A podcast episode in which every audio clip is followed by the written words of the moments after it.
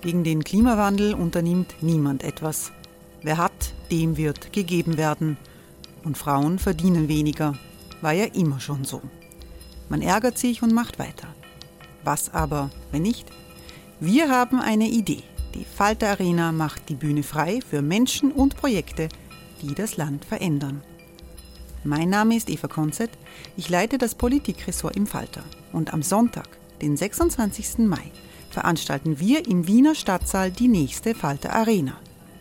Mit dabei unter anderem der ehemalige Politiker und Neosänger Matthias Strolz, Theresa Imre von Markter, Sonja Jöchtel von Love Politics oder Kari Ochsner von Ochsner Wärmepumpen.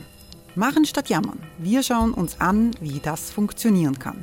Kommen auch Sie vorbei. Alle Informationen und Tickets finden Sie unter falter.at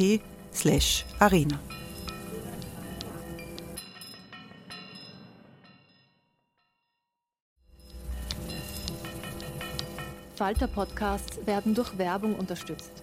Das hilft bei der Finanzierung unseres journalistischen Angebots.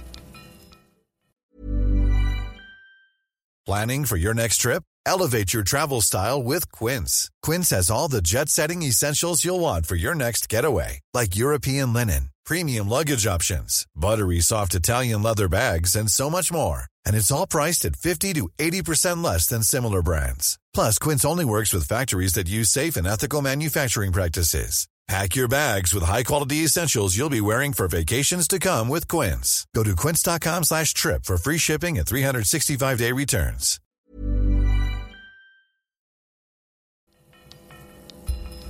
Falter Radio, der Podcast mit Raimund Löw. Sehr herzlich willkommen, meine Damen und Herren, im Falter Radio. In dieser Sendung hören Sie ein ebenso kluges wie nachdenkliches Zwiegespräch über Zitate, die unzählige Male verwendet werden, die aber leider fake sind. Der Literaturwissenschaftler Gerald Krieghofer ist Zitatforscher. Er geht zu den Quellen und überprüft, wer was wirklich gesagt hat und wer nicht. Krieghofer betreibt im Internet einen Blog mit Tools, die es erlauben, Zitate auf ihre Echtheit zu überprüfen. Der Zitate-Checker hat mehr als 700 falsche Zitate von Einstein über Pippi Langstrumpf bis zu Sigmund Freud ausgemacht. Krieghofers neues Buch trägt den Titel Die besten falschesten Zitate aller Zeiten. Mit dem Philosophen Philipp Blom bespricht er, warum es wichtig ist, wahr und falsch auseinanderzuhalten, selbst bei Zitaten, die gut klingen. Heute geht es um nichts weniger als die Wahrheit.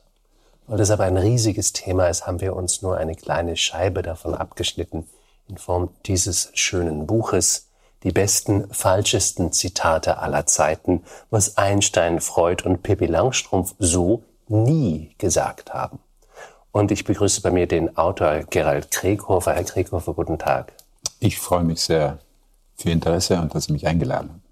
Gerald Krieghofer, dieses Buch ist, glaube ich, die Frucht eines Blogs, den Sie schon seit Jahren führen. Können Sie uns darüber was erzählen? Das stimmt. Ich habe vor fast zehn Jahren äh, den Eindruck gehabt, dass wir von einer Flut von falschen Zitaten überschwemmt werden. Also ich habe davor für die Akademie der Wissenschaft lang zu Karl Kraus gearbeitet und dann habe ich äh, falsche Karl Kraus-Zitate gesammelt, weil äh, Österreich ist von Deutschland durch die gleiche Sprache getrennt. Äh, wenn die Sonne der Kultur niedrig steht, werfen auch Zwerge lange Schatten. Das sind die beliebtesten Kraus-Zitate, die nicht von ihm sind. Und Schade, besonders im zweiten Fall. Ja. Aber ja. Ähm, nur ganz kurz, ja. Karl Kraus spielt eine wichtige Rolle, wird auch in unserem Gespräch eine wichtige Rolle spielen. Nicht alle Leute wissen heutzutage, wer Karl Kraus war. Wer war Karl Kraus? Karl Kraus war ein Satiriker, Polemiker, und hat von 1899 bis 1936 die Fackel herausgegeben. Es war eine äh, zeitkritische, nicht nur literaturkritische äh, Zeitschrift, die er ab 2011, ab 1911, pardon, allein geschrieben hat. Er hat die ganze Zeitschrift allein geschrieben. Ja, die, die letzten äh, Jahrzehnte. Und ähm, er hat äh, Gedichte geschrieben, er hat äh, Aphorismen geschrieben und berühmt ist sind, sein Drama Die letzten Tage der Menschheit, wo er als einer der wenigen äh, deutschsprachigen intellektuellen Schriftsteller ist er nicht auf die nationalistische Propaganda hereingefallen. Der Rest der österreichischen Intellektuellen hat sich ja von Kriegspressequartier kaufen lassen, sogar Stefan Zweig, obwohl er das sich nicht mehr so gut erinnert in seinen Erinnerungen, was er da alles gemacht hat. Ehrenhafte Ausnahme Arthur Schnitzler. Ja. Der in seinem Tagebuch ja. notiert im August 1914 die Kriegserklärung, dies ist das Ende. Ja. Jetzt zitiere ich aus dem Kopf und wahrscheinlich auch inakkurat. Ja. Nein, nein. Aber das nein, lässt sich zumindest nein, finden. Nein, das ist mir wichtig. Es ist wichtig, zu, den zweiten äh, zu nehmen, der geschwiegen hat. Ja? Also Karl Kraus hat auch lange Zeit nichts gesagt. Arthur Schnitzler hat sich nicht öffentlich äh, gerührt. Aber es ist sehr, sehr ehrenvoll und, und Kraus hat eben ab äh, November 1914 äh, in dieser großen Zeit, die ich noch gekannt habe, als ich so klein war, hat er angefangen, die Barbarei des Krieges zu, zu dokumentieren, weil was ja so unfassbar ist äh, für jemanden, der mitfühlend war, ist, dass schon im ersten Winter sind, 100, also ich glaube 400.000 junge österreichische Männer getötet worden, also am Schlachtfeld gestorben. Man hat die dann zu Helden umgelogen. Also Helden, ein Held ist Achill, ein Held ist jemand, der einfach besser ist als Millionen andere. Ja? Und man hat diese armen äh, Leute, die erfroren, verhungert, äh, äh, im, im, vom Bomben, hat man einfach als Helden erklärt. Und dadurch ist es äh, akzeptiert worden. Also niemand ging bis 1917, 18 auf die Straße um dagegen. Um, und man hat dann, es ist unfassbar, wenn man sich das anschaut, äh, in Österreich die äh, die italienische Front, also die, das berühmte Verdun. Äh, und äh, niemand ist hingegangen, hat den, den Generälen oder den Staatsoberhäuptern gesagt, wir wollen das nicht. Ja. Bis weil das sehr klein war. Also natürlich gab es nicht nur Karl Kraus, aber Schnitzel ist eine tolle Ausnahme. Und die Arbeiterzeitung ist dann ab 1915, 16 ja. hat sie auch äh, sehr, sehr kritisch äh, äh, berichtet und ist aufgewacht, aber 1914. Aber ich meine, das ist, die Arbeiterzeitung ist insofern auch wichtig, als dass wir hier in Kreiskis Wohnzimmer sind. Ja. Und äh, tatsächlich war das für Viktor Adler auch ein erzwungener, riesiger Gesinnungswandel. Viktor Adler hat als Deutschnationaler angefangen, ja. Hat sich für die deutsch-nationale Sache sehr begeistert, ja. weil natürlich auch der Sozialismus stärker war in Deutschland bereits. Ein früher Nietzsche-Leser auch, ja. Aber sich dann so stark gegen den Krieg zu wenden. Ja. Ähm, und dann kommt, dann kommt das Ende, das wirklich nach einem Film schreit eigentlich. Ähm, am 10. November holt er seinen Sohn Fritz vom Bahnhof ab, der ähm, den Ministerpräsidenten erschossen hatte und amnestiert worden war. Am 11. November stirbt er an einem Herzinfarkt und am 12. November wird die Republik Österreich ausgerufen. Ja. Kommen wir zum Buch. Ja. Ähm, Sie fangen das an mit einem wunderbaren, enormen Galopp, ähm, der anfängt mit einem Zitat von der wahrscheinlich größten Intellektuellen des 20. Jahrhunderts, Pippi Langstrumpf. Ähm, lass dich nicht unterkriegen, sei frech, wild und wunderbar. Ja. Ähm, und dann, ja, Sie sagen, das hat Pippi so nie gesagt. Und Sie kommen dann aber tatsächlich zurück, Voltfahrt nach Wien, nämlich zu Arthur Schnitzler, über Arthur Rimbaud und dann Friedrich Nietzsche. Das ist schon eine ziemliche Reise von Pippi ja, ja, aber tatsächlich, äh, so entstehen falsche Zuschreibungen, falsche Zitate. Es ist eine Vermengung von vielen Wirklichkeiten und äh, ich verdanke das den äh, Schnitzel-Herausgeber Martin Anton Müller, der mich äh, sowohl auf das falsche Schnitzel-Zitat als auch auf das Pippi Langstrumpf-Zitat äh, aufmerksam gemacht hat. Also beim äh, das Arthur Miller-Zitat, äh, Arthur Miller sage ich, ja, das Arthur Schnitzel, das falsche Arthur Schnitzel-Zitat geht so, äh, äh, wie, wie, äh, wie soll ich würden Sie das bitte? Du fragst mich, was soll ja. ich tun? Und ich sage, lebe wild und gefährlich, lebe Arthur. Wild, ja, lebe wild und gefährlich, Arthur. Und das in den Zeitungen, in angesehenen Zeitungen stand, das habe Arthur Schnitzler Rimbaud geschrieben. Ja? Und jeder, der ein bisschen... Äh, Denkt sich, Moment. Ja, aber nicht äh, Journalisten in Eile. die haben das... Ich bin lang genug ein Journalist in Eile gewesen. Ich weiß, worüber Sie sprechen. Ja, und, und es ist sehr, sehr leicht... Äh, äh, äh dahinter zu kommen, dass es nicht sein kann, dass die zwei korrespondiert haben, weil das sich können, weil die Altersunterschiede zu groß sind. Und dann habe ich, ich habe Kollegen. Hat Schnitzler überhaupt Französisch gesprochen oder korrespondiert? Also es gibt also einige ja, zweifelhafte ja, Momente. Ja, wahrscheinlich schon, wahrscheinlich schon. Aber ich äh, ja, bin nicht sicher. Aber eher, eher schon. Also Kraus hat schlecht Französisch gesprochen, wenn überhaupt, also nur Schulfranzösisch. Und ich habe das Glück, dass ich äh, ein großes Netzwerk habe. Also ein, ein Hamburger äh, Kollege, Tobias Blanken, hat mir Tipps gegeben. Und dann fand ich heraus, dass der Spruch von dem äh, äh Hamburger Schriftsetzer Arthur Dickmann als Poster in Hamburg äh, äh in den 80er Jahren oder 70er, 80er Jahren verbreitet wurde.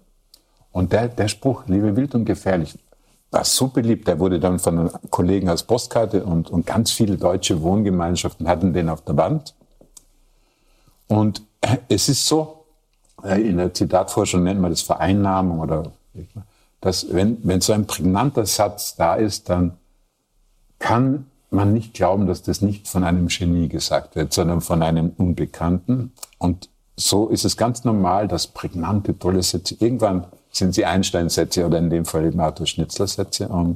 Winston Churchill, ja. Oscar Wilde. Ja, ja, es gibt so gewisse Mark Kandidaten, Twain, die im Zweifel alles gesagt haben. Der, dem die meisten Zitate in den Mund geschoben wurden, war wahrscheinlich Gott.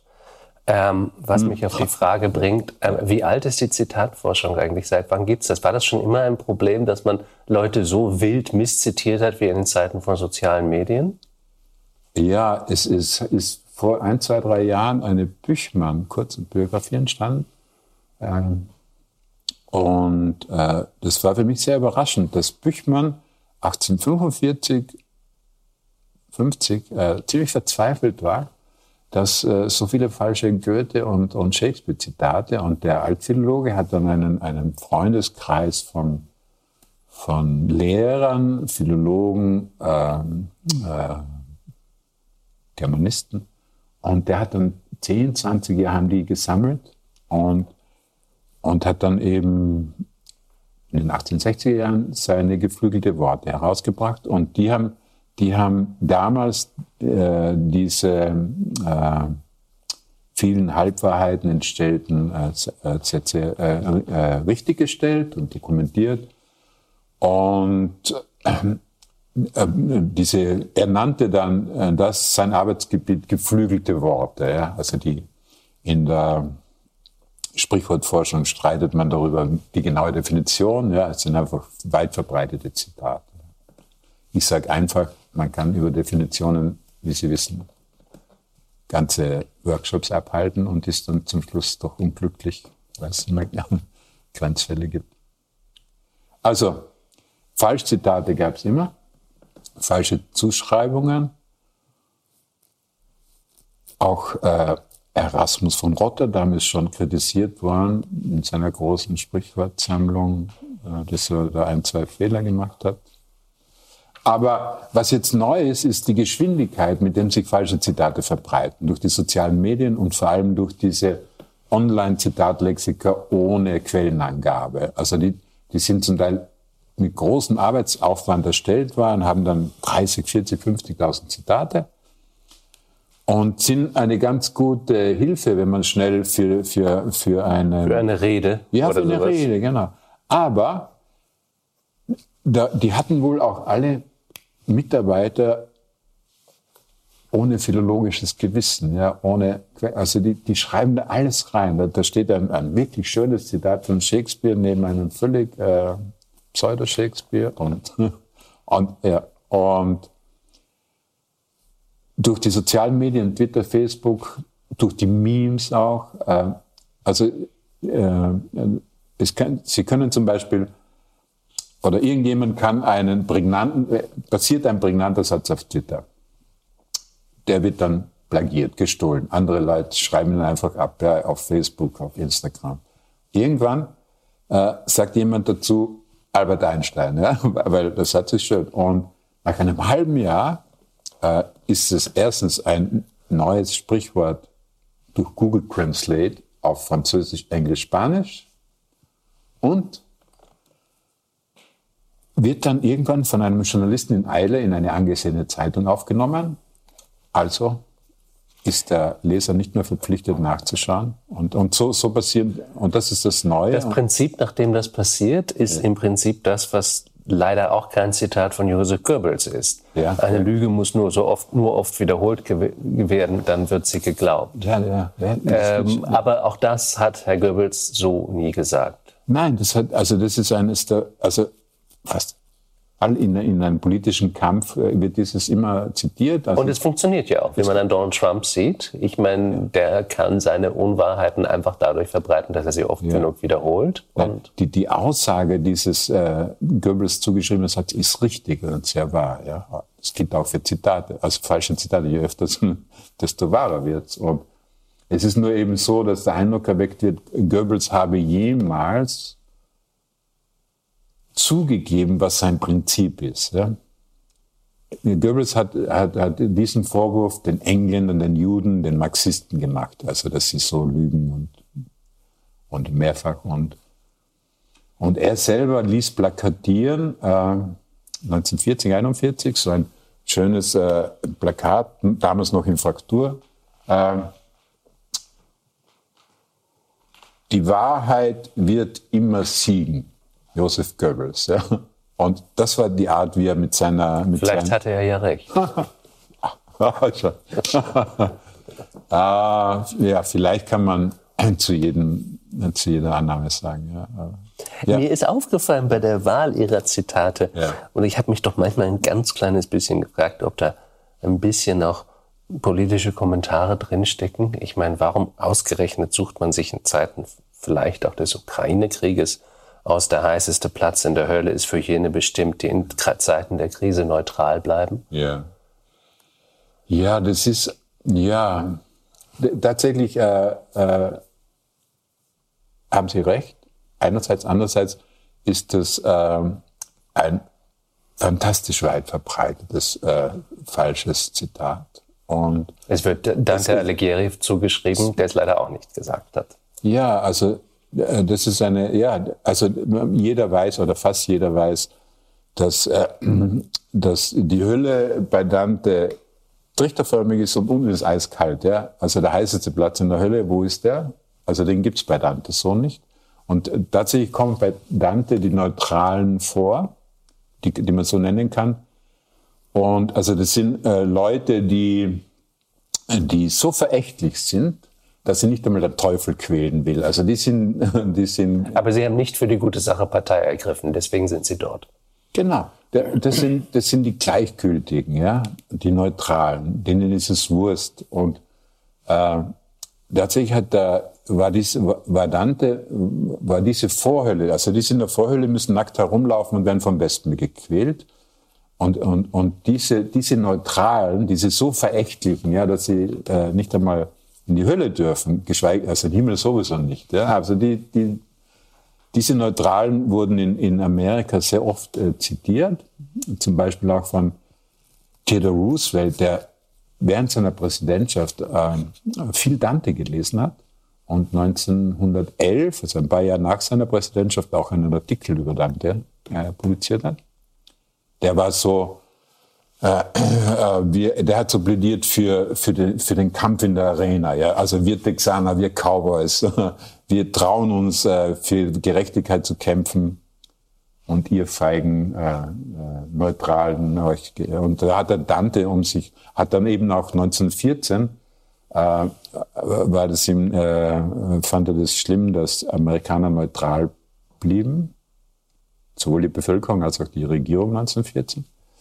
Und dann hat er eben äh, angefangen, äh, Dante zu zitieren und hat eben gesagt, äh, für, die, für die neutralen Engel ist bekanntlich in Dante, bei Dante ein spezieller Platz, a special place. Aus diesem, dieses Zitat war ganz stark vorgesehen. Ja? Dieses Zitat hat sich dann verändert. Aus dem Special Place wurde, der, ich glaube, der Deepest Place. Und aus dem Place wurde dann von den Anthroposophen in Amerika 1944 der Hottest Place. Ja, alles, also das Zitat von Theodor Roosevelt über Dante, was am Anfang richtig war, ist immer. Und von dort hüpft es zu Kennedy. Der hat ein Zitatebuch gehabt, wo er Kennedy hat das dreimal zitiert. Das ist äh, dutzende Mal im amerikanischen Senat oder äh, präsentiert worden und kam dann nach Deutschland, auch als heißester Platz. Und zwar hat es ein, ein Redner im Bundestag äh, gesagt, äh, eine Woche bevor äh, Deutschland zur NATO oder ein Monat bevor Deutschland zur NATO beigetreten ist. Also, es ist ja, ja. Noch ein Zitat, das klingt wie ein Kommentar auf die heutige Situation wild umkämpft unter mindestens vier Kandidaten. Der Tod eines einzelnen Mannes ist eine Tragödie, aber der Tod von Millionen ist nur eine Statistik. Ja, ja. Also, ja, durch den, durch den Krieg äh, äh gegen die Ukraine haben diese wieder eine neue Bedeutung bekommen. Und, und dieses Zitat ist aus einer französischen Anekdote entstanden, also kurz nach dem Ersten Weltkrieg. Man hat eine Party und dann erzählt eine Frau über ihren äh, Bräutigam, der gefallen ist. Und, sie sagt dann, Krieg ist eine schreckliche Sache. Und, da, da ist auch ein unbekannter Diplomat, den wissen wir nicht, der die ganze Zeit geschwiegen hat bis jetzt am Party und der sagt dann eben in der Anekdote, der Tod eines Einzelnen ist schlimm. Und der Tod von Hunderttausenden ist Statistik. Und dieses stand in, in den französischen Zeitungen, wurde in ein französisches Witze- und Aphorismenbuch aufgenommen, das Kurt Tucholsky 1924 besprochen hat und als erstes den, den, die Anekdote auf Deutsch übertragen hat. Deswegen glauben viele, äh, die Sache ist von Tucholsky. Und im Kalten Krieg, äh, also nach 1945, sind sehr viele ist auch mit falschen Zitaten gekämpft worden. Also die, dieses Lenin-Zitat mit dem Strick und so, das ist alles kalte Krieg-Propaganda. Und Stalin ist äh, dieses Statistikzitat in, in drei verschiedenen Publikationen zu drei verschiedenen Anlässen zugeschrieben worden. Ich habe mit Leuten, die gut äh, in der russischen Welt sich auskennen, äh, korrespondiert. Ich habe sogar diesen tollen Stalin-Biografen Stephen Kotkin angeschrieben. Mhm. Er hat mir geantwortet, no, ganz kurz, er glaubt nicht, dass. Und also es, es, es würde zu Stalin passen, dass er es gesagt hat, weil er war ja auch belesen, ja? aber es hat noch niemand einen Nachweis gefunden. Aber geprägt kann er es nicht haben, weil es äh, zuerst in Frankreich auftaucht und von Tucholsky besetzt worden ist. Ryan Reynolds here from Mint Mobile. With the price of just about everything going up during inflation, we thought we'd bring our prices down. So to help us, we brought in a reverse auctioneer, which is apparently a thing. Mint Mobile unlimited premium wireless. Ready to get 30, 30, bit to get 30, bit to get 20, 20, 20, bit to get 20, 20, bit to get 15, 15, 15, 15 just 15 bucks a month. So, Give it a try at mintmobile.com/switch. slash $45 up front for 3 months plus taxes and fees. Promo for new customers for limited time. Unlimited more than 40 gigabytes per month slows. Full terms at mintmobile.com.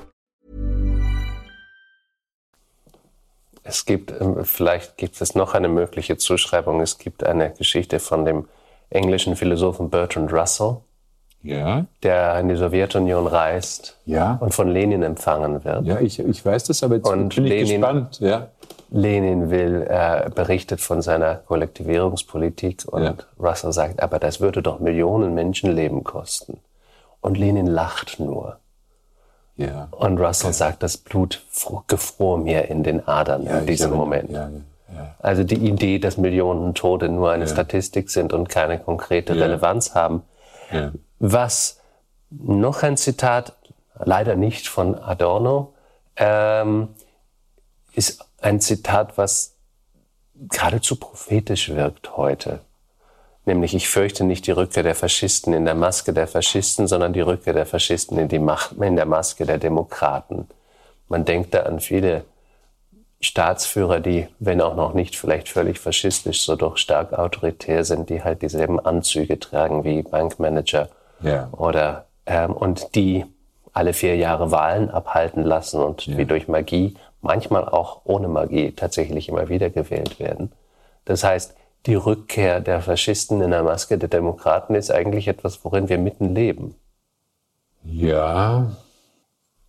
Was ich meine. Ja, nein, ich, ich, ich, für mich ist nur die Zustimmung zu, zu dem Zitat, äh, also ich, ich stimme Ihnen zu, ich habe mehr, mir, mir gefällt die, die Formulierung, äh, Maske der Faschisten in der, äh, die Faschisten in der Maske der Faschisten. Mir gefällt diese, der erste Teil des Satzes. Ist ein bisschen unelegant verdoppelt. Es ist unelegant und stilistisch problematisch, aber, aber tatsächlich. Äh, Adorno hätte sich niemals so klar geäußert.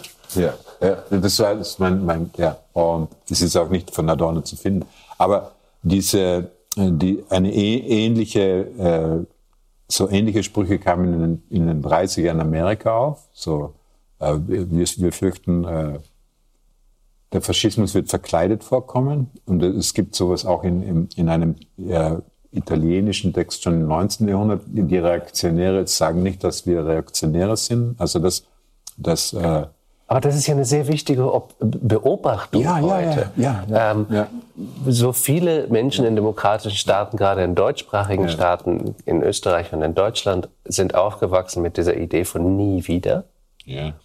Aber darum geht's ja nicht. Es geht ja nicht um Leute, die mit großen Stiefeln und in Uniformen Fackelzüge abhalten. Ja, ja. Das ist die Ästhetik von gestern. Das ist ja. die Maske der Faschisten. Ja, das stimmt. Und ja. wir erleben, wie dieselben Strukturen wiederkommen, dieselben autoritären, unterdrückerischen Strukturen, aber die Ästhetik ist jetzt eine andere, die Formensprache ist jetzt eine andere.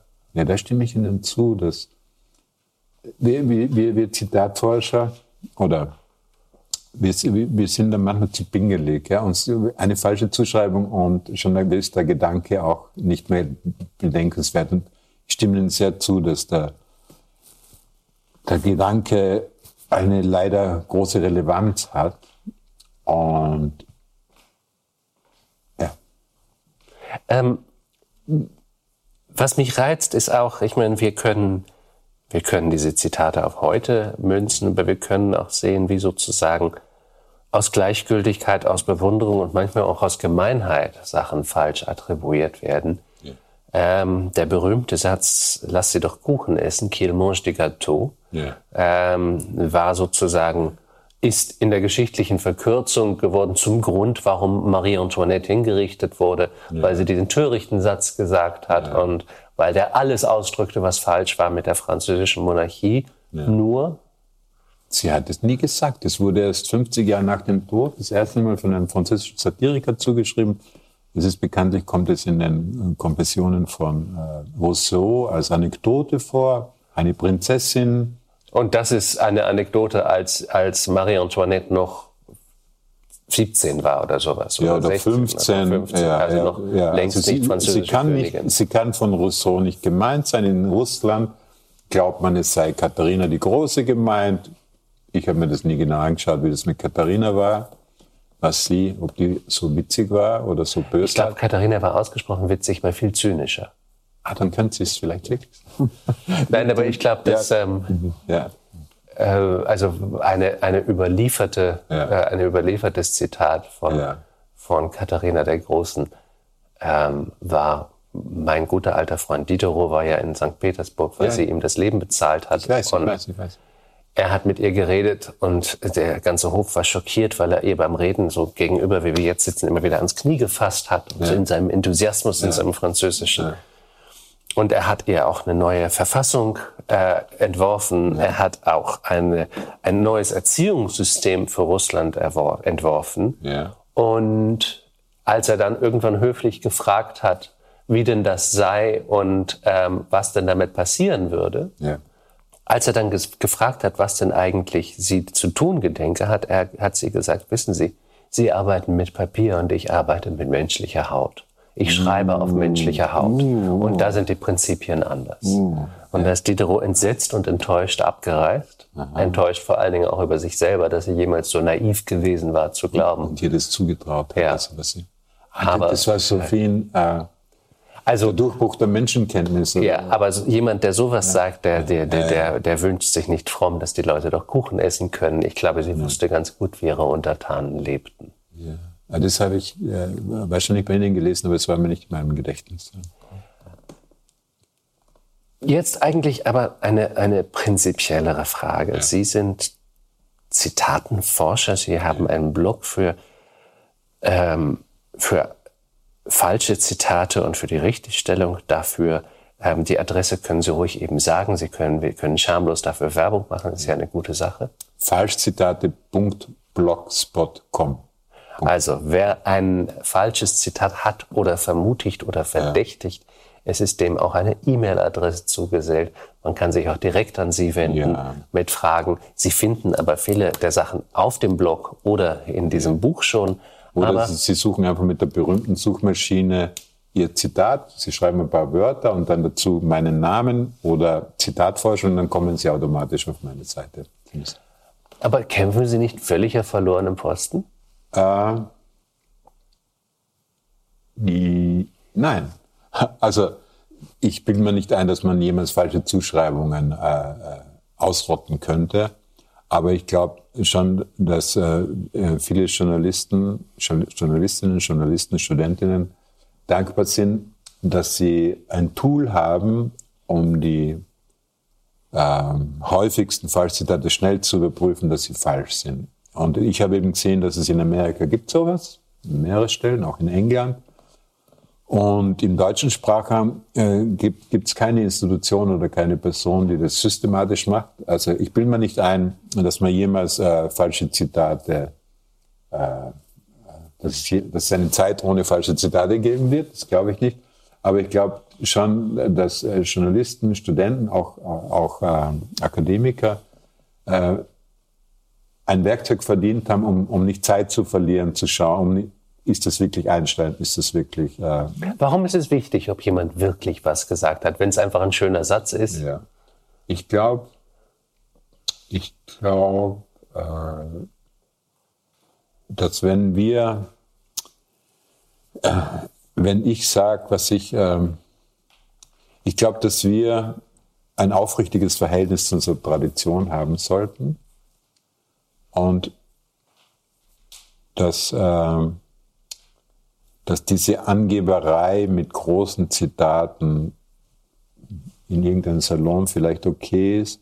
Aber meine Tochter vor fünf Jahren, als sie Matura gemacht hat, hat ihre Direktorin den äh, Maturantinnen einen sehr schönen Brief mitgegeben, einen sehr freundlichen, und hat ihnen fünf Gedanken mitgegeben, äh, mit fünf Zitaten. Erstens, zweitens, drittens, viertens, fünftens. Ich saß im ich habe das, ja, ich saß im Publikum und ich hätte am liebsten aufgeschrien, ja, als er das vorgelesen hat, weil von den fünf Zitaten waren vier falsch zugeschrieben. Und das in einer Schule, ja. Und das haben das, das tragen die ein Leben lang mit. Nur mir ist es aufgefallen. Seltsam, dachte ich mir. Und da hatte ich das erste Mal den Eindruck vor fünf, sechs Jahren, es ist kein Wahnsinn von mir, wenn ich mir denke, wir werden von falschen Zitaten überflutet. Weil wenn es diese Direktorin im 19. Bezirk macht, dann ist sie nicht die einzige, die übersehen hat, dass man aus den aus den Online-Zitat-Lexikern nicht abschreiben sollte, ohne das zu überprüfen. Ja. Und, Was sie ihren Schülerinnen wahrscheinlich jeden Tag erzählt. Ja, ja. Seid vorsichtig, was im Internet steht und ja, genau. Übernehmt ja, das nicht alles ja, so einfach, sondern was ist die Funktion eines Zitats? Warum macht man das eigentlich? Warum schmückt man sich so mit fremden Federn? Ja, ich glaube, da gibt's äh, mehrere Gründe. Also eines ist, wenn, wenn, wenn Sie, wenn, wenn ein Redenschreiber für einen Manager oder für einen Politiker eine Rede schreibt, dann will er einerseits seine Argumente Autorität verleihen und sehr oft aber möchte der Redenschreiber oder der Redner einfach wenigstens einen Satz mit Rhythmus und Witz. Ja? Und das heißt, äh, die Rede wird einfach vergnüglicher, wenn man, wenn man äh, einen prägnanten Satz hat. Und ähm, die zweite Sache ist aber von äh, Leuten, die nicht so in der Öffentlichkeit stehen. Ich glaube, alle haben wir schon Situationen erlebt, wo man nach Worten sucht. Ja? Sei das, äh, jemand eine Freude zu machen äh, oder eben bei äh, Todesanzeigen, eine geliebte Person stirbt. Man hat diese bürokratischen Sachen zu machen und man schreibt auf die Todesanzeige. Und ich bin inzwischen in Bezug auf äh, falsche Zuschreibungen, Zitat ist äh, so kalt wie ein Herzchirurg. Ich empfinde nichts, so wie der Herzchirurg, hoffentlich, wenn er das Herz aufmacht.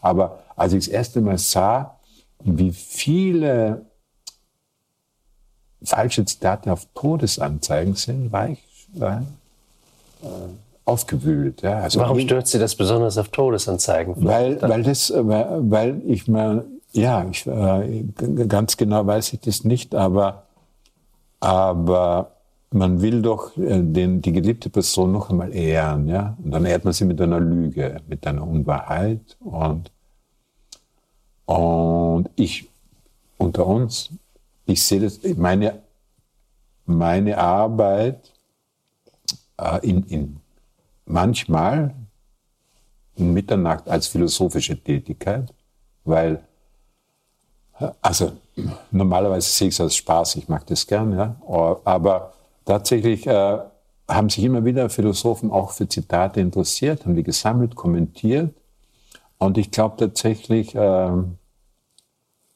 dass äh,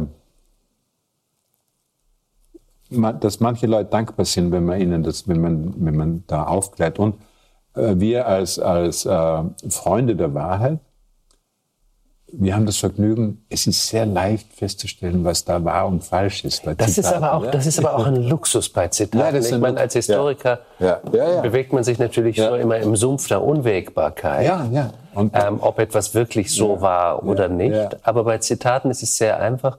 Was mir wichtig scheint bei Zitaten ist, offensichtlich, also Sie haben vorhin Erasmus von Rotterdam erwähnt, damals erwähnte man kaum Zeitgenossen, sondern man erwähnte ähm, die Bibel. Ja. Das heißt, also was der Herr gesagt hatte, was ja. der Prophet gesagt hat, was im Evangelium schon steht.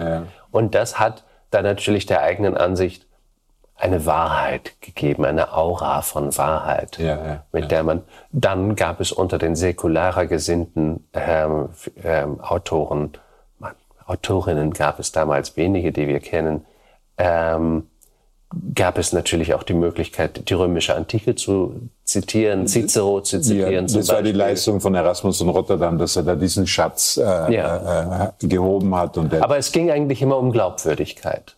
Wenn man also, wenn man eine Autorität aus der Vergangenheit zitierte, ja. dann wurde die eigene Meinung aufgewertet. Dann wurde sie faktischer, dann bekam sie mehr Würde. Funktioniert das immer noch so? Äh, ja, ich glaube schon. Ich glaube schon. Ich möchte nur ganz kurz noch bei der Wahrheit bleiben. Äh, also tatsächlich, manche äh, wörtlichen Zitate sind äh, dann doch nicht richtig, weil man den Kontext immer mit äh, äh, benutzt. Weiß ich, wenn, wenn, wenn ein, ein Kritiker hat, ein, ein netter hat zu mir geschrieben, Kritiker, Kirchhofer, äh, Ihr Buch ist furchtbar. Ja? Und, und ich habe natürlich gefreut über diese Sache. Wenn man das aber nur so zitiert, ja, müsste man den Eindruck haben, er meint es so ernst. Er meint es ein schlechtes Buch. Er meint es ein schlechtes Buch. Im Gegenteil hat er mir ein ganz elegantes Kompliment gemacht, wie sich dann gleich herausstellt. Und äh, ich, ich habe das jetzt nur als Eitelkeit und als Beispiel, als Beispiel genommen, wie, äh, wie, wie, wie man auch bei wortgetreuen Wiedergaben doch den Kontext sich anschauen muss von Zitaten. Und insofern ist es zwar leicht, äh, äh, Zitate wahr falsch zu sagen, aber man muss sie, man kann, äh, es ist nicht nur der einzelne Satz, nicht nur die Buchstabenreihe, die korrekt ist mit den Zeichensetzungen, sondern der Kontext gehört dazu. Und kann manchmal sehr viel verändern. Ja, kann, kann alles verändern. Zum Beispiel, Ihr Buch ist furchtbar, wenn es gar nicht furchtbar ist. die Tatsache, dass viele, so viele Menschen sich sozusagen auf die Autorität anderer Namen stützen und dabei ja. irgendwelche Namen nehmen, weil ihnen gerade der Satz gefällt, ja.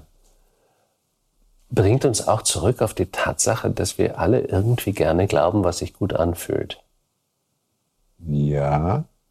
Ähm, es muss nicht unbedingt den Fakten entsprechen. Die Fakten sind dann eigentlich wurscht. Die Hauptfunktion ist, es fühlt sich gut an. Das passt ja. mir in den Kram. Ja. Das ist jetzt so. Ja. Aber die Leute, die äh, Historiker, Philologen, die sind am dran. Ja. also ich meine, ich wollte was anderes sagen, aber es ist, Sie haben recht, ich stimme dazu. ja. Naja, was, was, was mich interessiert, ist wirklich die, ich meine, dieses ist ein amüsantes ja. Buch und es berichtet Fallstudien von Zitaten, die, die, denen Sie nachspüren ja. und Sie entzaubern damit also Goethe, Hildegard von Bingen, Marie Edna Eschenbach, ähm, den großartigen Andreas, äh, Andreas Möller, äh, Karl Valentin, ähm, wo wir schon in Kreiskes Wohnzimmer sitzen, auch Helmut Schmidt, der offensichtlich ja. wahrscheinlich nicht der Erste war, der gesagt hat, der wer Visionen hat, soll zum Arzt gehen. Das war, übrigens das war Herr Franitzky. Nein, auch nicht. Auch nicht. Nein, zumindest er hat es immer abgestritten. Es war übrigens eine sehr aufwendige Recherche. Es geht um das Zitat, äh, äh, wer Visionen hat. hat. Wenn ich Visionen hätte, würde ich zum Arzt gehen oder so ähnlich. Und Journalisten haben das, Profiljournalisten haben das 1988 gehört von einem Zeugen, der es vertraut. Äh, Warnitzke hat das schon am nächsten Tag abgestritten und hat dann zehn Jahre danach äh, einen sehr amüsanten Artikel im Standard geschrieben, äh, also wirklich elegant, schöne Prosa. Und hat dann berichtet, was ihm da passiert ist und dass jetzt seit kurzem äh, dieses, äh, er gehört habe, das sagt, er hätte Helmut Schmidt äh, gesagt. Und er stünde jetzt vielleicht sogar als Plagiator da.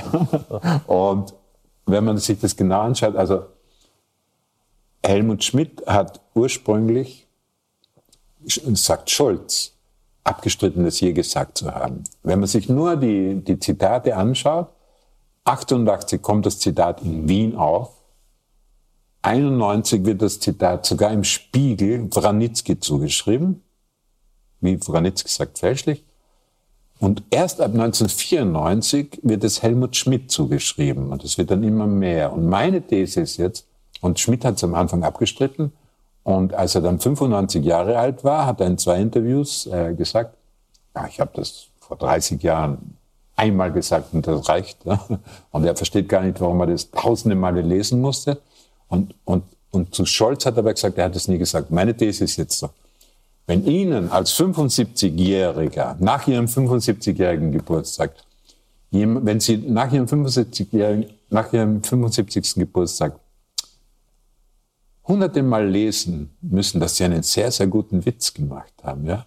Wenn sie dann 90 sind, glauben sie selber. Ja? Auch wenn sie in, in den ersten Jahren äh, wahrheitsgemäß sagen, nicht von mir. Ja? Aber zum Schluss, wenn man das immer wieder liest, das ist meine These. Und ich, äh, ich habe äh, hab das äh, auch den Helmut, Helmut, den Helmut Schmidt Archiv und Ebert Stiftung war ein sehr toller Kollege, der zusätzlich Materialien durchsucht hat. Es geht um die Frage, wo taucht's auf? 1980 Helmut Schmidt oder noch davor oder 88 äh, Wanitzki oder auch nicht? Und gibt's Zuschreibungen an Helmut Schmidt vor 1994? Das würde meine These zerstören, ja? Oder vor, sagen wir vor, vor 88. Das wird sie endgültig zerstören. Aber noch nicht gefunden, diese nein, nein, zerstörerische nein. Evidenz. Nein, das, ich habe das vor, ich weiß es nicht genau, fünf, sechs äh, vier Jahren auf meinem Blog veröffentlicht. Das ist, wurde auch diskutiert im kleinen Kreis. Das ist das erste Mal gedruckt. Ich fordere Sie auf zum bitte nicht widerlegen. Ja? Also ich, ja. Also wer Helmut Schmidt gehört hat, wie er das 1975 oder 1965 gesagt hat, hier gibt es aufregende Preise zu. ja, ja, ja. Ja, das, ja. Äh, er darf aber nicht nur sagen, er hat es gehört, man muss es belegen. Ja? Also nur wenn, wenn ein Mensch sagt, ich habe, wenn, wenn er erst erste Mal 30 Jahre nach einem Ereignis äh, sagt, das war so, ist ein sekundäres Zitat, dass wir in der Zitatforschung nicht sehr ernst nehmen. Nicht, also nach 30 Jahren erstmals, das sind so wie Kafka-Zitate von Janosch, ja, von diesem deutschen Zeichner und Nein, vom Januch, von, äh, äh von, von, von, den Gymnast, von den Gymnasten, der mit, mit Franz Kafka äh, als 18-Jähriger, Entschuldigung, äh, einen Namen verwechselt. Der hat ein, ein Buch, der hat 30 Jahre nach dem Tod Kafkas angefangen, seine Erinnerungen zu publizieren. Und die, die Zitate, die er hat, die werden, er hat nie Tagebuch geführt und die Zitate werden immer blöder. Ja. Also. Ein besonders blödes Kafka-Zitat ja. ist da drin, ja. was so ein bisschen sozusagen für Sie wahrscheinlich die Baseline der Einfachheit ist. Ja. Ähm, Kafka wird hier unterge untergejubelt, dass er sagt, Kaffee dehydriert den Körper nicht, ich wäre sonst schon Staub. Ja.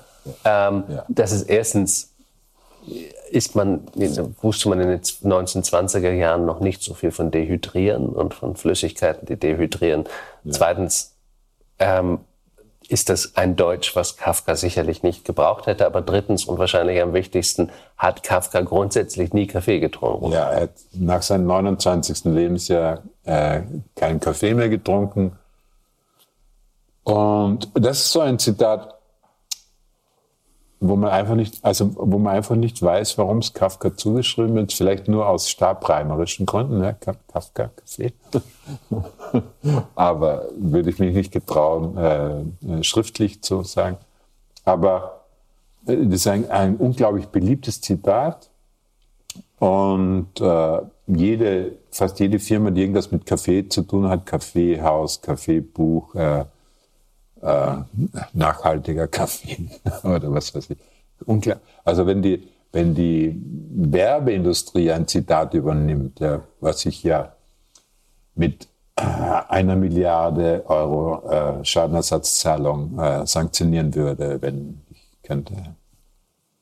Also es ist ein eigenes Kapitel, wie die Werbeindustrie mit, unserer, mit unseren äh, äh, besten Köpfen umgeht. Mit dem, mit, ja. Ja. Es sind in diesem Buch, und das überrascht nicht, ähm, weniger, viel weniger Frauen als Männer ja. zitiert. Ja. Ähm, eine Ausnahme, eine sehr sympathische Ausnahme ist leider auch nicht Marilyn Monroe, wo es gibt ihnen zumindest die Möglichkeit, über Marilyn Monroe zu schreiben. Ja. Und die Tatsache, dass sie leider nicht gesagt hat, gut erzogene Frauen machen selten Geschichte. Ja. Aber es war eine andere Frau. Ja. Ähm, es brauchte tatsächlich damals einen besonderen Grad von Selbstbewusstsein und Entschlossenheit und Kämpfergeist oder Kämpferinnengeist, um überhaupt sich da zu, zu behaupten. Aber wie kam dieses Zitat zustande? Eine äh, Harvard-Professorin hat äh, über 18. Jahrhundert über Frauen geschrieben, über, über äh, früher hat man die Hausmütter genannt, also Frauen in, am, am Land, im Wilden Westen, die für Historiker immer uninteressant waren. Und die, die, die Harvard-Professorin hat eben gemeint, diese braven, anständigen Frauen, die in die Kirche gehen äh, und so weiter und die, die niemals vorhatten, in irgendein Amt gewählt zu werden, die haben keine Chance gegen die Hexen und die anderen. Also Schauen wir nach. Ja. Schauen wir nach. Ähm, Seite 56. Ja. Hier sind wir. Und der Original ist ja. Well-Behaved Women Seldom Make History. Ja. Das war aber, sie hat das, ähm, wir finden es im Moment nicht, aber nein, nein, wir können ich, es ich nachlesen. Schon das, ich meinte schon das, ja. ja. Ähm, aber was ich, was ich noch sagen wollte, also, also die, die, die Professorin hatte das zu, zu den Fragen gesagt, dann wird es plötzlich da einer Monroe unterschoben und dadurch kriegt auch das Zitat eine andere Bedeutung. Es fetzt mehr. Ja? Also wenn man sich denkt... Äh, Irgendeine Harvard-Professorin zieht nicht so gut. Ja, aber auch, auch die gemeinten Frauen, es, bei den einen geht es wohlerzogene Frauen aus dem 18. Jahrhundert, die jeden Sonntag in die Kirche gehen. Und da denkt man plötzlich an Monroe. Man weiß, die hat ein aufregendes Sexualleben oder was immer, anderes Leben auch. Und da hat man gleich andere Assoziationen. Und ist, die Bedeutung verändert sich. Ich wollte aber darauf hinweisen, dass mehr Frauen vorkommen in dem Buch, als man am ersten Blick sieht, weil es stellt sich heraus, dass äh, das berühmteste Zitat der Welt, Gandhi, Be the change, sei du die Veränderung, die du von der Welt sehen willst, von einer Frau ist. Ja? Also das hat eine äh, Aline Lawrence, äh, die New Yorker Tanzlehrerin war in den 60er, 70er Jahren, die war verzweifelt, äh, weil die äh, Straßenkriminalität, Gewalt in ihre Schule rübergegangen ist. Äh, also die, sie, sie, hat jeden Tag herumgebrüllt und, und wusste überhaupt nicht mehr weiter. Und dann kam mir an einem Tag wie eine Erleuchtung. Ich habe mit ihr durch äh, Vermittlung von Bernd Christoph Kemper, das ist einer, mit dem ich, der mir unglaublich oft hilft bei, der, bei meiner Arbeit auf dem Blog, der hat eine, eine Zoom-Konferenz mit dieser eigentlichen äh, äh, Frau äh, veranstaltet, hat er mich dazu eingeladen, sodass ich mit der Autorin des berühmtesten Zitats der Welt per Zoom sehr, sehr vergnüglich äh, kommuniziert habe. Und sie hat dann erklärt, wie das dazu gekommen ist. Und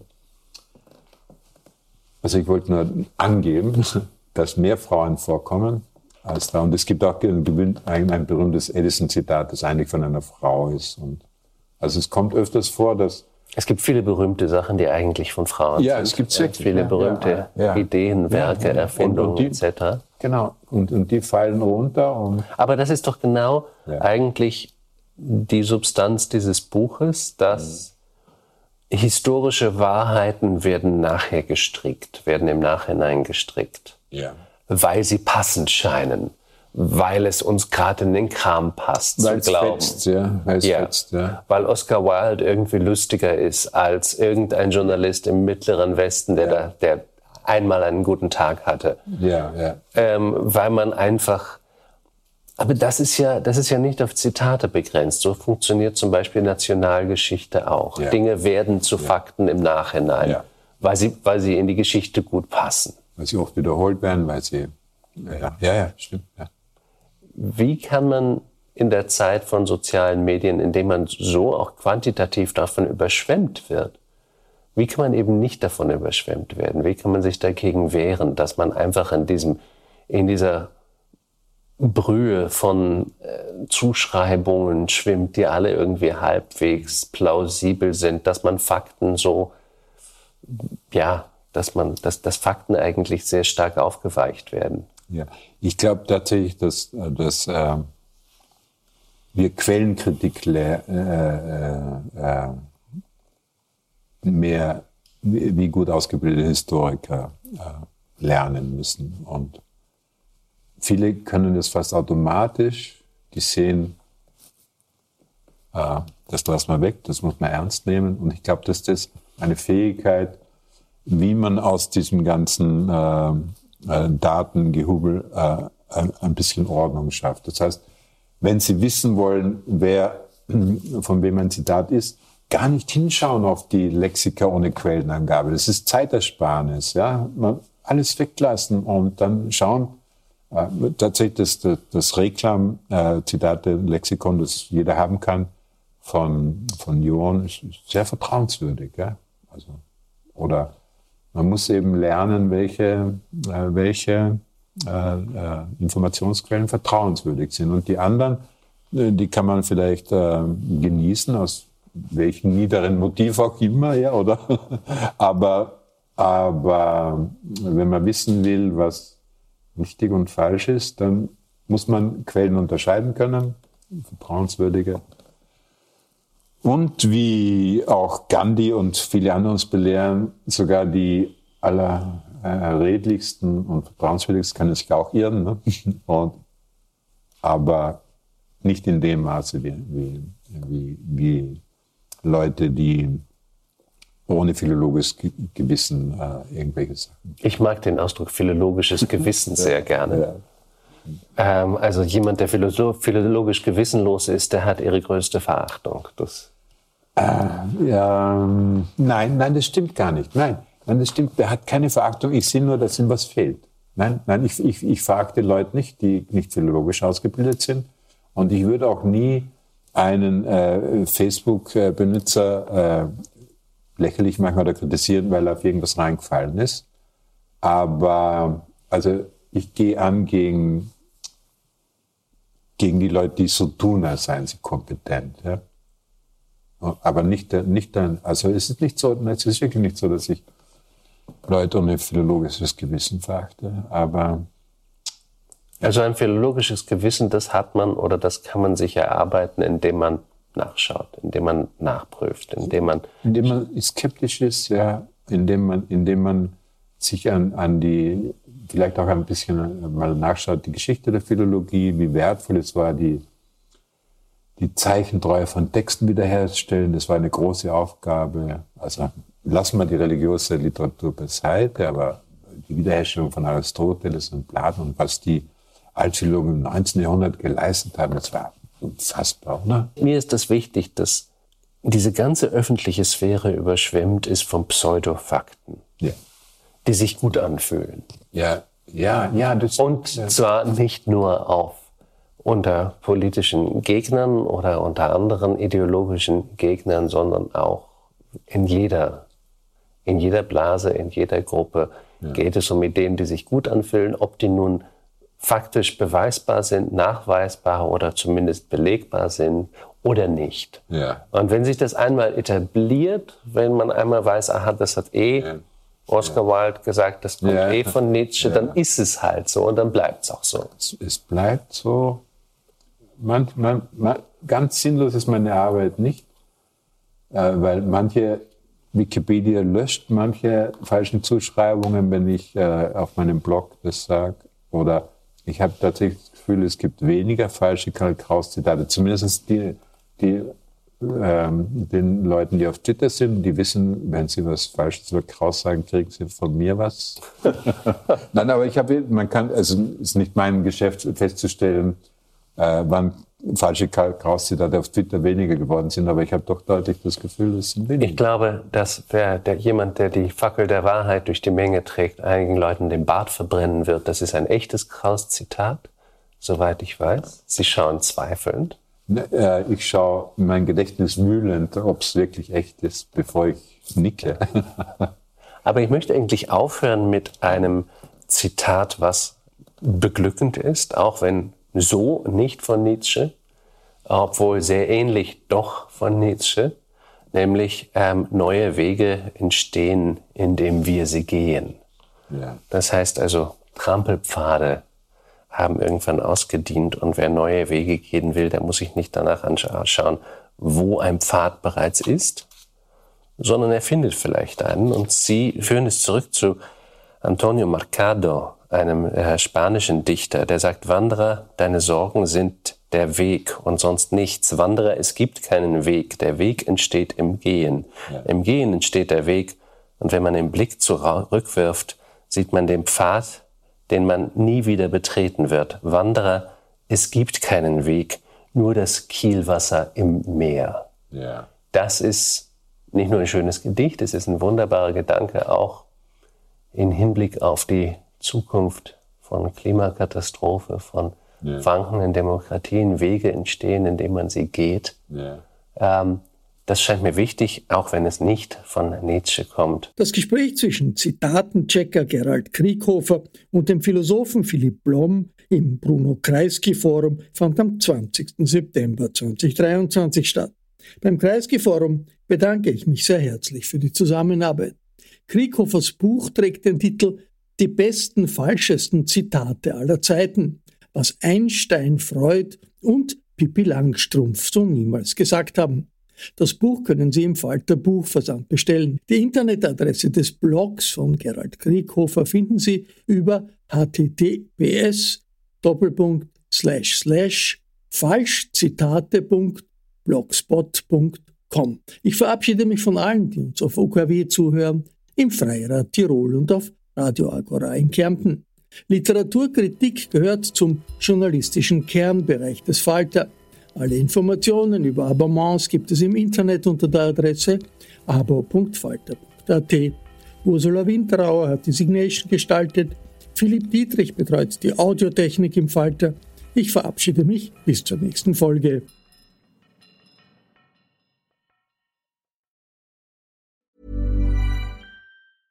Even when we're on a budget, we still deserve nice things. Quince is a place to scoop up stunning high-end goods for 50 to 80% less than similar brands. They have buttery soft cashmere sweaters starting at $50, luxurious Italian leather bags, and so much more. Plus, Quince only works with factories that use safe, ethical, and responsible manufacturing.